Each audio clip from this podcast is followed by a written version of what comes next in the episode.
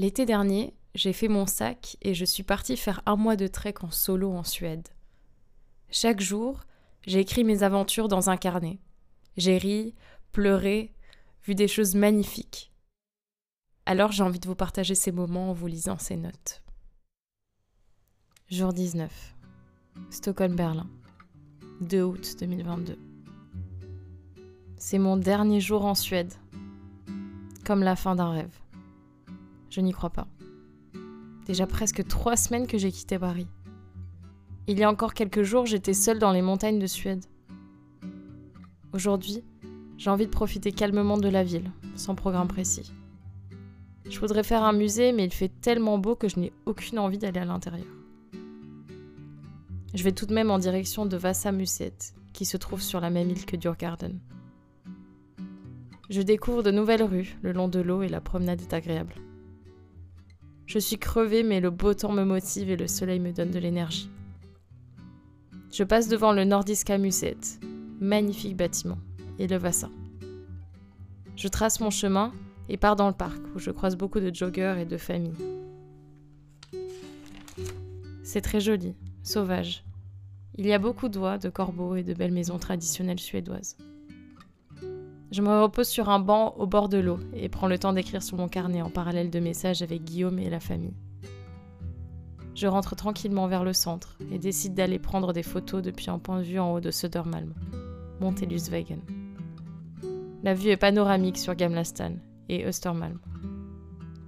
Pour y aller, les rues étaient colorées et pavées. Au retour, je passe par une nouvelle île sur laquelle je n'étais pas allée, Kvarteret Luna le soleil tape fort.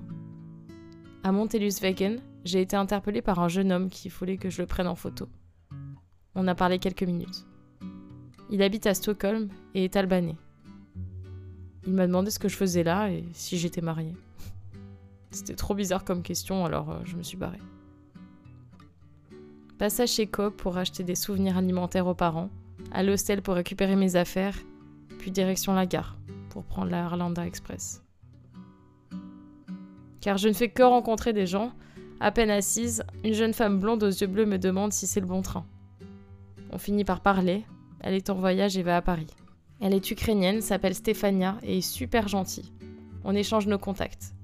Peut-être qu'on se verra rapidement jeudi avant mon train. On se quitte à la sortie du train.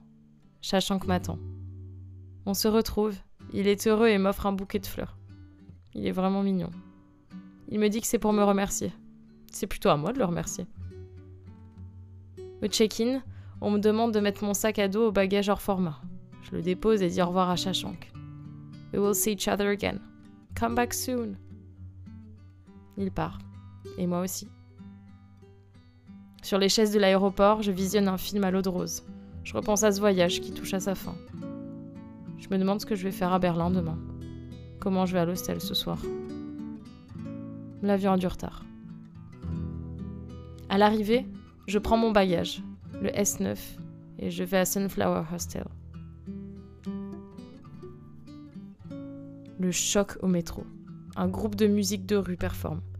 Je réalise à quel point Stockholm est calme et bien rangé. La ville ici est en ébullition. Il est minuit passé.